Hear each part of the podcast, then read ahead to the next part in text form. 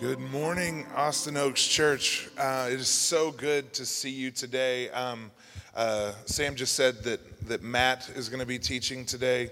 I am not Matt.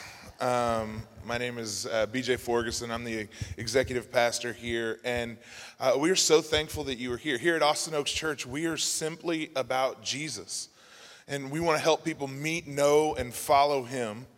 And, and currently, we're, we're actually going through a series uh, uh, and, and looking at God's Word.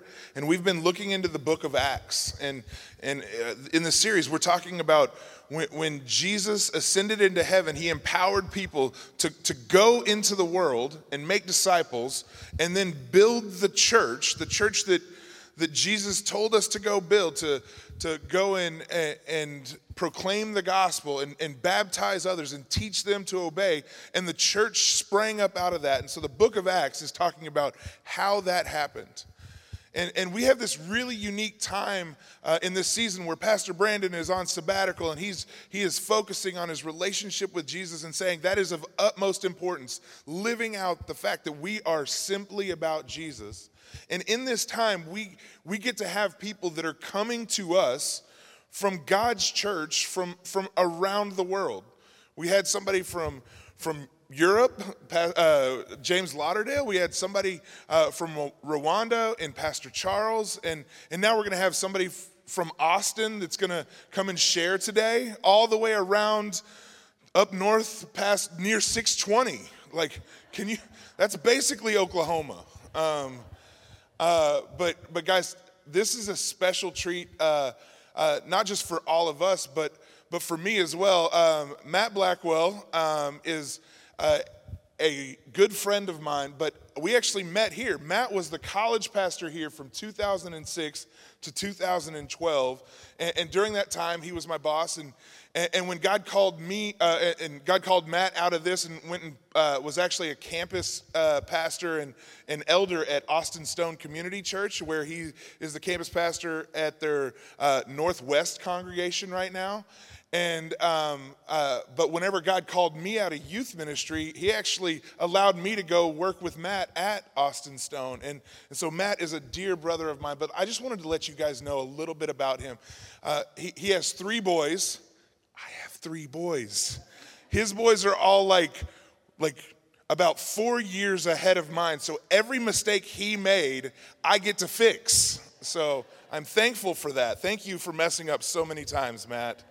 Um, but uh, one thing I know about him is he loves his wife, Shannon, and he loves his three boys, Tyler, Carter, and Brody, so much.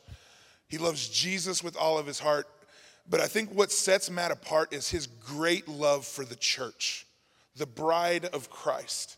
In my time in working with Matt, I, I, I sensed that, I saw that, I fell in love with that and it was such an encouragement to me. And today, as, as we look at God's word and hear what God is going to say through him, um, I believe that we are going to be challenged and we are going to fall in love with, with Christ more and we're going to fall in love with his church more. And that's, that's just who he is and what he's about. And so I'm going to bring Matt up here. And if y'all can just give him a round of applause.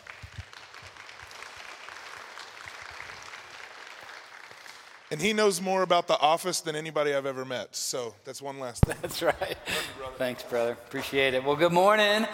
Austin Oaks, great to be with y'all this morning. Uh, it's been 10 years since I've gotten to be here on a Sunday morning, 10 years ago last month. So, uh, a joy to be able to be back with you. See some friendly faces who haven't changed a bit. Uh, I feel like I've changed a lot, but many of you look exactly as you did 10 years ago. So, way to go. Uh, and I feel like this time thing, like COVID months are like dog years. So, 10 years, I'm like, what does that even mean anymore? I don't even know.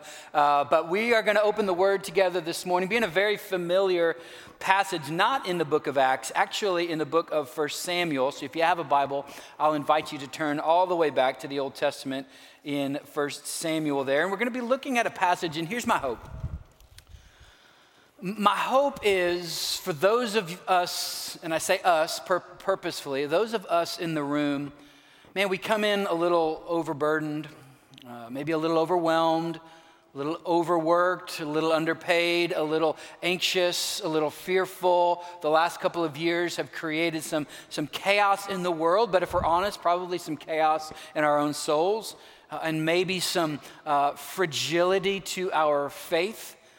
Uh, we're here, we're here on a Sunday morning and we're singing and we're opening the word, but if we're honest, there's this sort of uh, discontent or disconnection with us and the Lord. And I love that Pastor Brandon has gotten to go and that you've given him that blessing to go and spend time with Jesus. And some of us are like, that sounds great. Four months ago, hang out and love Jesus, and, and, and I could use some of that because we all feel sort of frazzled in our faith. And so the passage today is very familiar to us, maybe one of the most famous passages in all the Bible. And so I wanted to test that theory to see if this was true. So I put it into my Google machine uh, to find out is this theory true? And so I, I did a couple of Google searches to find out what are the most popular Bible stories, and you can take your guess. So these were just random that I put in. I put in uh, Jesus heals a leper. And I want to see how many hits that gets. It gets 219,000 Google hits. Second one I put in, well, what about Jesus feeding the 5,000? Anybody want to venture a guess? It's more than 200,000.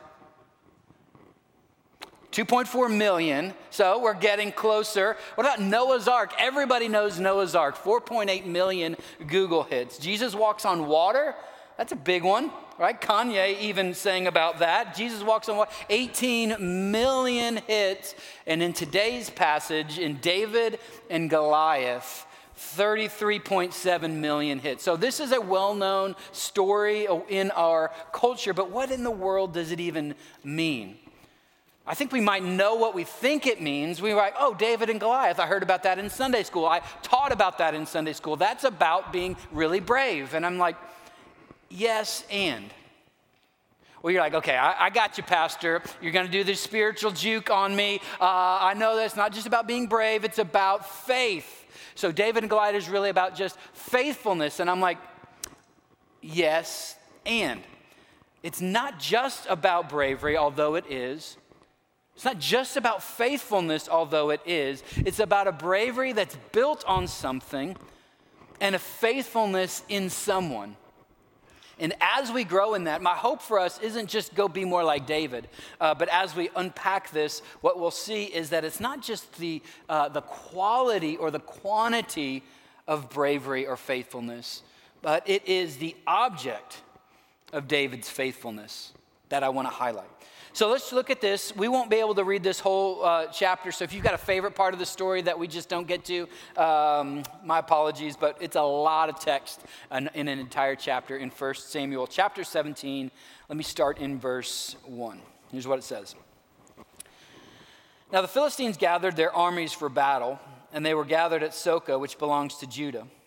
And Saul and the men of Israel were gathered and encamped in the valley of Elah, and drew up uh, in line of battle against the Philistines. And the Philistines stood on the mountain on the one side, and Israel stood on the mountain on the other side with a valley in between them. So here's the scene, right? Uh, if, the, if this was a movie, the opening credits would finish, and you see two uh, armies, uh, one on each hill, in a valley in between. On this side is the Philistine army. And the Philistines are notoriously the arch rivals of God's people in Israel. They are a wicked and cruel people, and they're on one hill.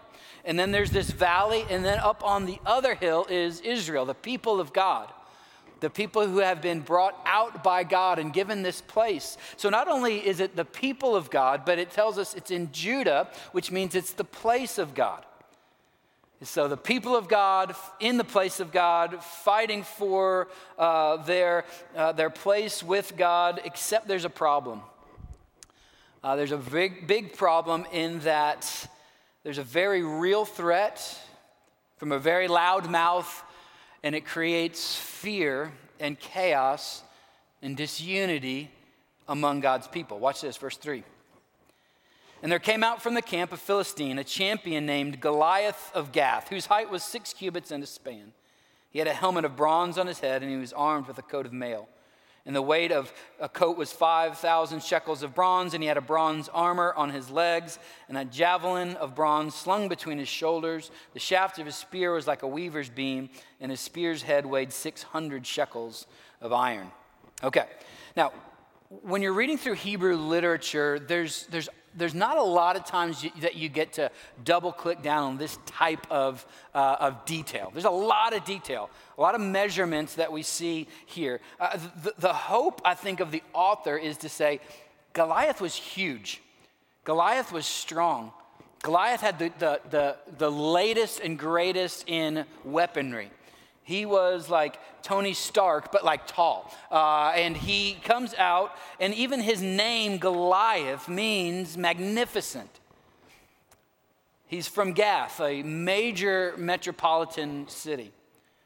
He stands six cubits in a span, and there's all sorts of measurements on this. We know this that he was at least probably eight feet tall, if not taller. So he was massive.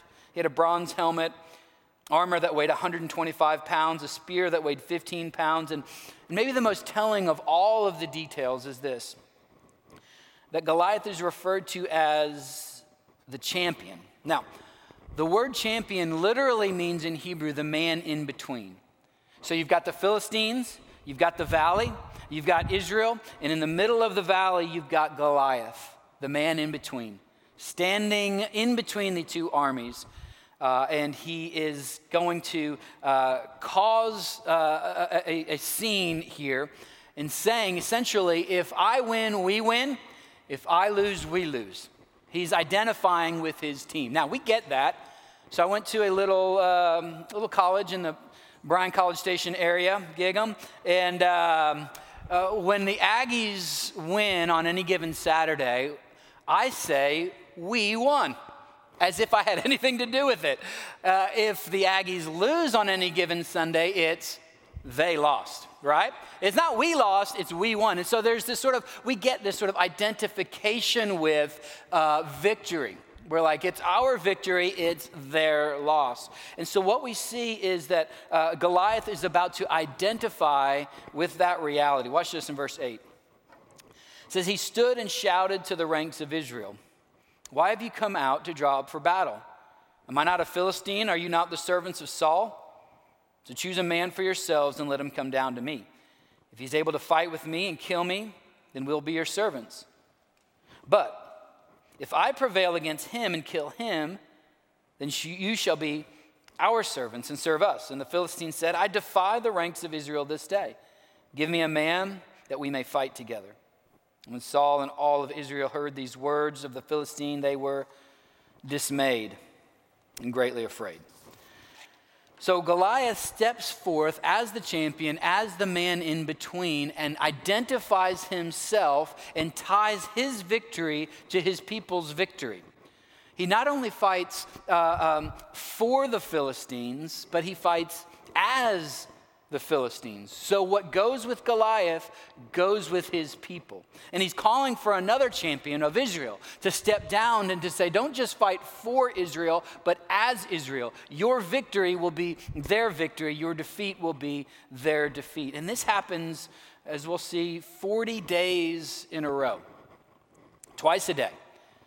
Goliath comes out as the champion, as the man in between, and twice a day yells up to the Israelites, uh, Just show me somebody. Is anybody willing to fight? Can you imagine sort of the, the psychological warfare that goes on day after day for six weeks nearly? That's 80 times that the people, that the soldiers had to just endure uh, this defying mockery from this giant. It's all they could talk about, it's all they could hear were the voices uh, in their heads were Goliath's words. All they could see was the eight foot giant. Every conversation around the campfire was Goliath. Every dream at night and every waking moment, it was Goliath.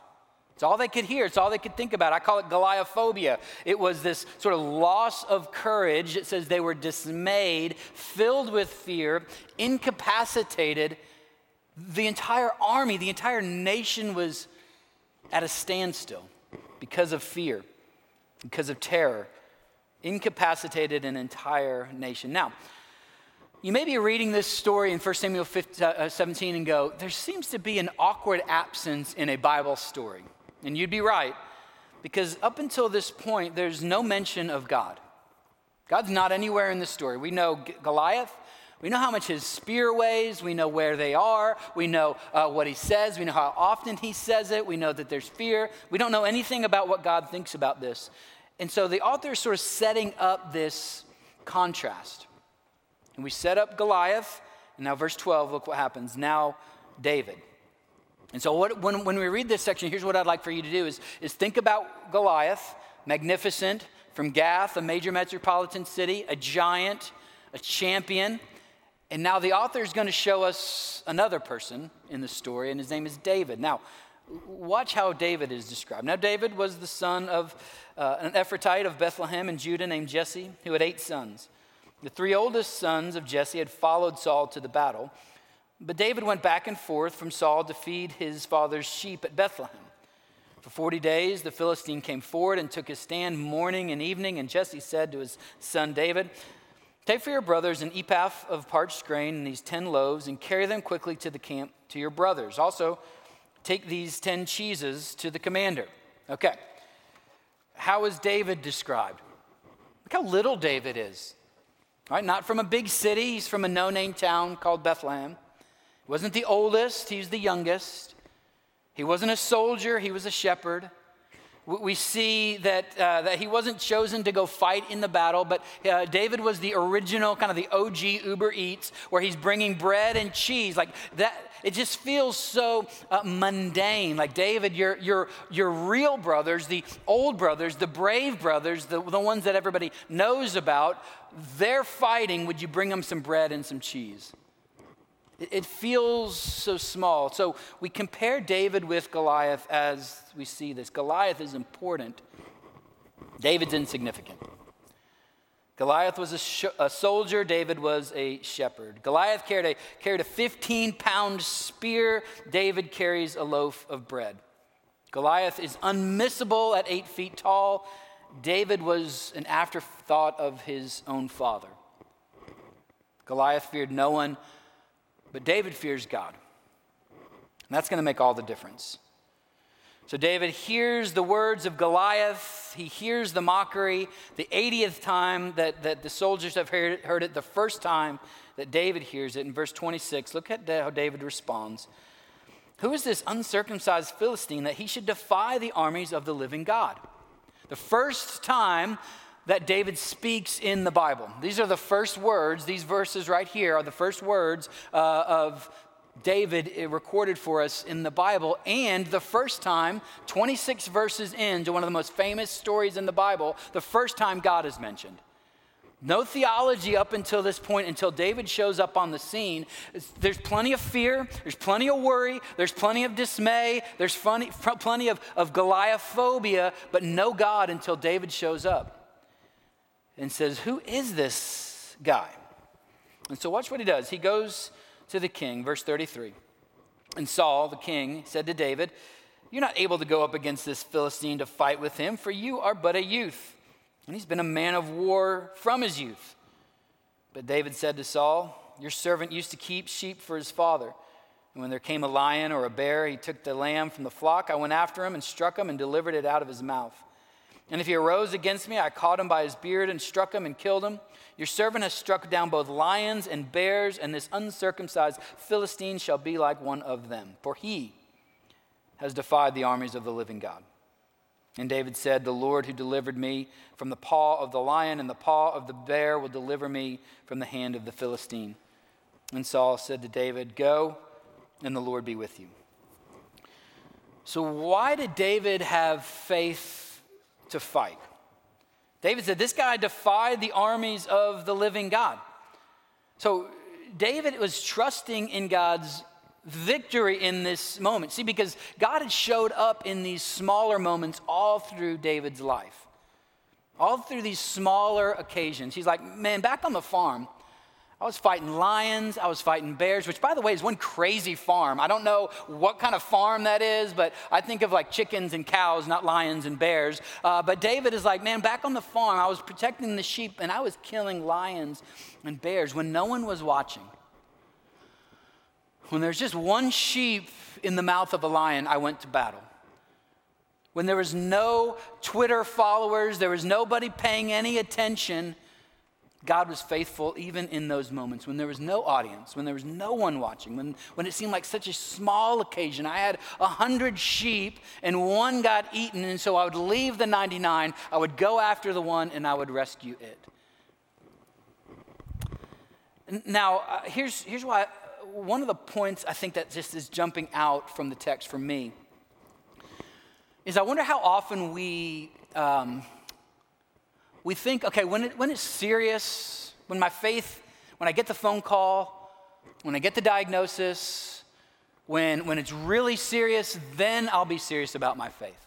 That's when it will kind of kick in. But I'm busy, uh, uh, there's a lot to do, work is busy, and so I'm sort of plodding along. And we make this mistake that when the issue is big, our faith will rise to meet the issue. But when the issues are small, so is our faith. Not so with David. David is like, even in the small things, I'm trusting God. I'm seeing God at work when no one's paying attention. I'm seeing God at work when it's not an entire nation, just one sheep. See, there's no, uh, uh, there's no way to, to know that we're going to step into faithfulness when things get crazy, when we're not stepping into faithfulness when things are simple. What, is it, what is your rhythm of just trusting the Lord look like?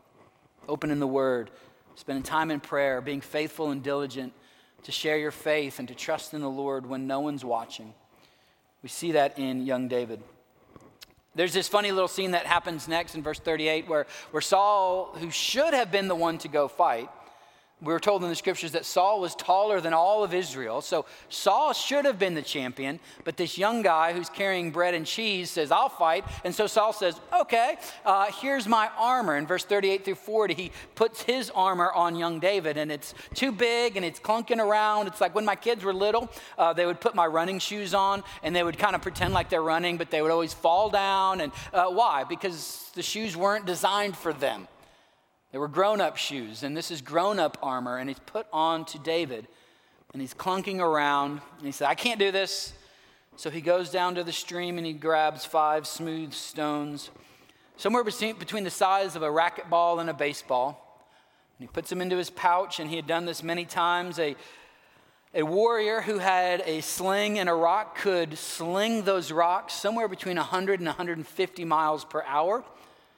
That's really fast. If you've ever played baseball, uh, I went to the batting cages and, uh, and, and the, the, the ones coming out, I'm like, oh, I could hit these.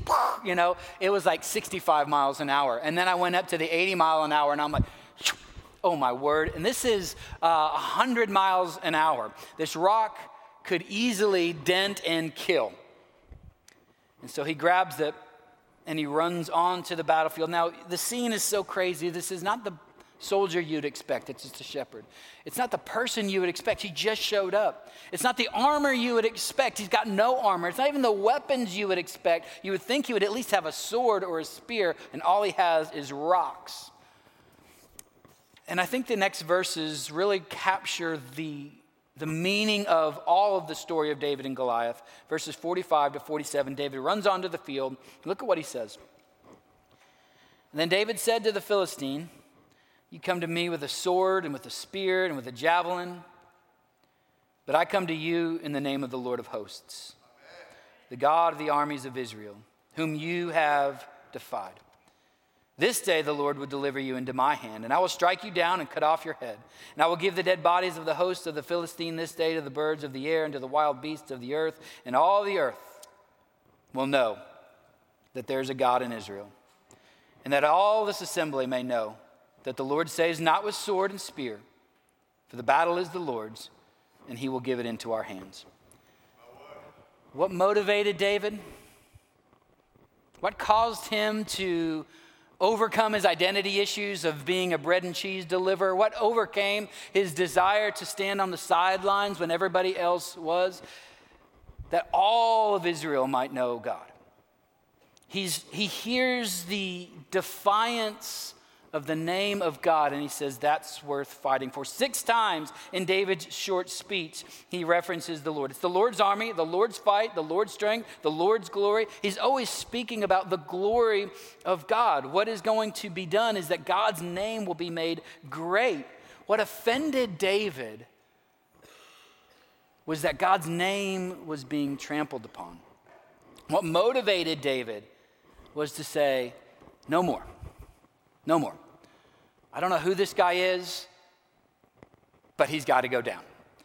And he goes to fight without armor, without sword, with rocks. This cheese deliverer, this shepherd, goes to battle. He is offended by the name of God being trampled upon. Now, this is a little aside, so I'll come out from the pulpit because we live in a very offendable culture.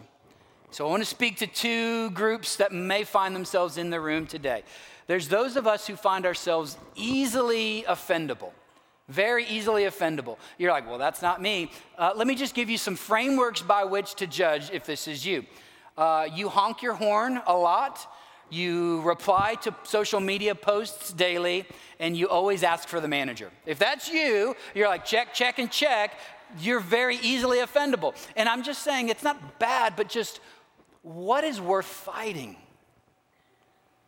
Do you ever get upset that the name of the Lord our God is being trampled upon or that your food is late? Are those the same level of offense? And if so, I think our priorities might just be mixed up. But then there's this other group in the room, they're like, aha, get them, Pastor. Well, there's this other group in the room that we're not offended by anything. We're so cool, we're so calm, nothing bothers us, but there's this sort of bu- bubbling cynicism. This bubbling cynicism that burns inside of us, that when the name of the Lord our God is trampled upon, we, we step back to. And so, what is it that offends you? What offends young David was that who does this guy think he is? The glory of God is worth a fight. One of my favorite movies, it's an oldie. And when I say oldie, I mean like 1946 oldie. Uh, it comes out uh, on your on your uh, downloadable of choice uh, streaming services. It's called It's a Wonderful Life. And uh, there's a scene that's a very forgettable scene, but one that sort of always taps on me. Young George, he's maybe 12 years old. He needs his dad's advice. And so he runs into his dad's office. He bursts into the office, has a question for his dad, and, and his dad is there with Potter. Potter is the grumpy, old, wealthiest man, most powerful man in town, and he's having this heated business meeting with George's father. Uh, and in the midst of that meeting, Potter says to George's dad, You're a miserable failure. And what does George do? George bows up, 12 years old. He's about to go to battle with Potter, the most powerful man in town. He says, He's not a miserable failure. He's bigger than you. He's bigger than this town. And he pushes Mr. Potter and he's quickly shuffled out the door. A forgettable scene, but one that, that, that always I, I remember because it sort of sparks this. There's something to fight for when, when the honor of the Father is at stake. And he says, I'll, I'll go to battle for that. Not going to fight for everything, but I'm going to care about something. What is it that we care deeply about? So David runs on to the field, verse 49, and David put his hand in his bag and he took out a stone and he slung it and struck the Philistine on the forehead. The stone sank into his forehead. He fell on his face to the ground. So David pre- prevailed over the Philistine with a sling and a stone and struck the Philistine and killed him. There was no sword in the hand of David. Then David ran and stood over the Philistine and took his sword and drew it out of its sheath and killed him and cut off his head with it. Okay, kind of a gruesome scene. What in the world is the author doing? We know that the author is highlighting something because we've seen the author, it's called repetition. When there's repetition in the scripture, it's the author's version, it's the Hebrew writing version of our emojis or exclamation points. They had no emojis in the Hebrew language, nor did they have exclamation points. So when something is repeated, we're like, oh, this should be paid attention to. Over and over, we're talking about the weapons that, that, that David had and didn't have. He didn't have a sword, there was no sword in David's hand. So he takes the sword that for 80 days had caused fear. He takes the sword that was designed to enslave Israel. He takes the very sword that was raised up to defy the armies of the living God, and with that very sword, cuts off the enemy. Perhaps that's what Isaiah meant when he says, No weapon formed against you shall prosper. So that's the story. That's David and Goliath. What in the world does it mean? What do we do with that? Is it the bigger they are, the harder they fall? Is it I want to be more like David and, and attack the problems in my life? I hope so, but I think that it's I think it's more than that. Because I can remember uh, in high school I played at a 6A high school defensive end on the football team. And I know you look at me and you're like, of course you did. You're huge. Uh, like you probably played against BJ. Like you probably held your own against him because of the size and strength that I can tell you have. Uh, but uh, I did. I, I did play. I was a five foot seven, 140 pound holding dumbbells on the scale defensive end at a large high school in Dallas. And I remember uh, on the bus driving up to our arch rivals and I remember they were already out on the field, and I looked and I saw the number of the guy that I was going to have to go to war with because we'd been watching film all week. And he's probably, I don't know, six foot three, 270 pounds. He was a massive offensive tackle. Uh, and I remember this sort of fear like, oh my gosh, I'm having to go against Shaq for the next f- full hours. And I can't do this, but I remember the preacher. And he told me the story of David and Goliath. David was ready. I'm ready. David was small. I'm small. He was the youngest of three, uh, or youngest of the brothers. I'm the youngest of the brothers. I can do it. I can be like David and overcome my obstacles. The bigger they are, the harder they fall. And the ball got snapped, and then so did I. Uh, it did not go well for four quarters, uh, this guy went on to play offensive tackle at TCU, and my football career was coming to a painful end very quickly. And I was like, what about all that David and Goliath stuff? What about all that bigger they are, the harder they fall? I have faith that I can overcome this obstacle, and I got crushed. And here's what happens when we, when we misunderstand texts like this, we can come up against major issues in our life. And when they don't go our way, we can say, Well, God, you said, David and Goliath, where are you? What are you doing? Have you forgotten us? That's why I think that the, the value in studying a text like this is recognizing the story of David and Goliath is about what all the Bible is about. That the battle belongs to the Lord. That we have a tremendous issue, we have a tremendous need, but we have a tremendous God. We have a great st- uh, uh, uh, strength in our weakness. Because here's the deal when I read this story, I want to be David. I don't know about you. I'm like, I want to be like David. But if I'm quite honest, I'm much more like the soldiers. I'm much more in back on the back, milling around, concerned with my fears, all my thoughts, all my conversations all my dreams. When I wake up in the morning, I'm worried, I'm dismayed, I'm filled with fear. I, I, hear the voice out there of the enemy, and I start to believe it. I start to believe the promises of the enemy over the promises of my own God. I, I, I want to be David, but I'm the soldiers. I'm exhausted, I'm dismayed, I'm beat down, and I need a hero. I need a champion. I need a man in between. And here's the good news is that our only hope is that church we have one. We have a champion, not not, not the bread carrier from Bethlehem, but the bread of life who was born from Bethlehem, the one who is our hope, who is our champion, who is the man in between, not just between Israel and the Philistines, the man between life and death, between sin and righteousness, between heaven and hell. Jesus stands in the gap. And guess what, church? He's victorious. He rose from the grave. And his victory is imputed to us. He didn't just come and, and, and, and, and die on the cross for us, but as us. And his victory is our victory. So, my hope for you isn't to, hey, go be more like David Trust me, if you read the story of David and you take away, I want to be more like David from the sermon this morning, I've done, a, I've done you a disservice because David gets into some stuff. David is an adulterer, he's a polygamist, he's an accessory to murder. My, my goal for you isn't to say just go be more like David. I want you to remember David's bravery. I want you to remember David's uh, uh, uh honor impulse, but I want you to fix your eyes on the real champion, to, uh, on Jesus himself. That's what Hebrews 11 is all about. You remember that, uh, that great hall of faith in Hebrews chapter 11, where the author of Hebrews is saying, Remember Abraham, remember Moses. Remember David, but fix your eyes on Jesus. And you know what he says after that? He says this the founder and perfecter of your faith.